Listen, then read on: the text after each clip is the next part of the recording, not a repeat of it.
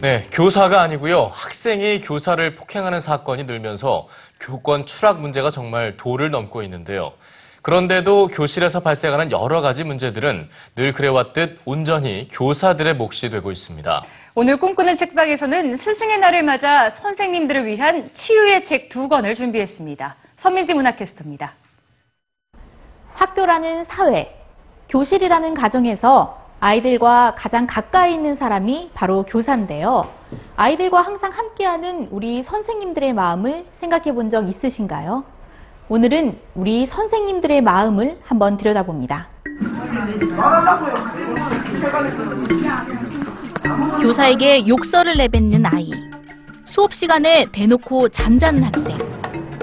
이런 상황에서 교사는 당연히 화가 납니다. 하지만 교사라는 이유로 화를 억누르고 참는 경우가 대부분입니다.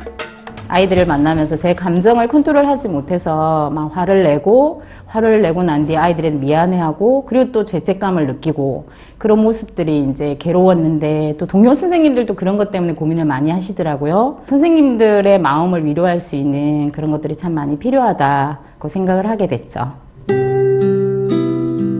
10년 넘게 교사들을 상담해온 이주영 교사가 선생님도 모르는 선생님 마음을 알려주는데요. 학생들의 반항은 자신의 목소리를 내고 싶어 하는 아이들의 자연스러운 현상이기 때문에 건강하게 받아주고 적극적으로 대응하라며 마음 다친 교사들을 위로합니다. 잦아진 학부모와의 만남에서도 아이의 문제보다 장점을 먼저 칭찬하며 긍정적인 신뢰 관계를 구축하라고 조언합니다.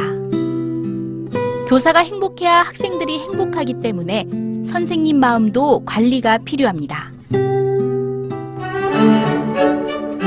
가르친다고 하면 대부분 학교 선생님을 떠올리지만 사회 곳곳에도 훌륭한 스승들이 존재하는데요.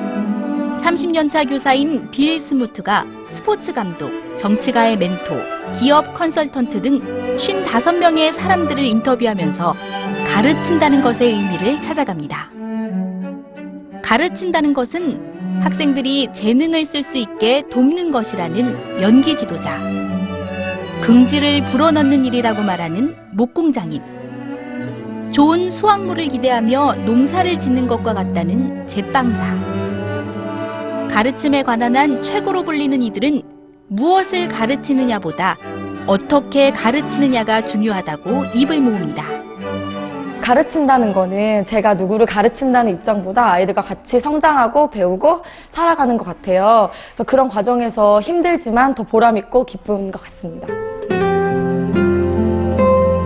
교육 환경의 급격한 변화 속에 매일매일 아이들과 전투를 치르는 교사들.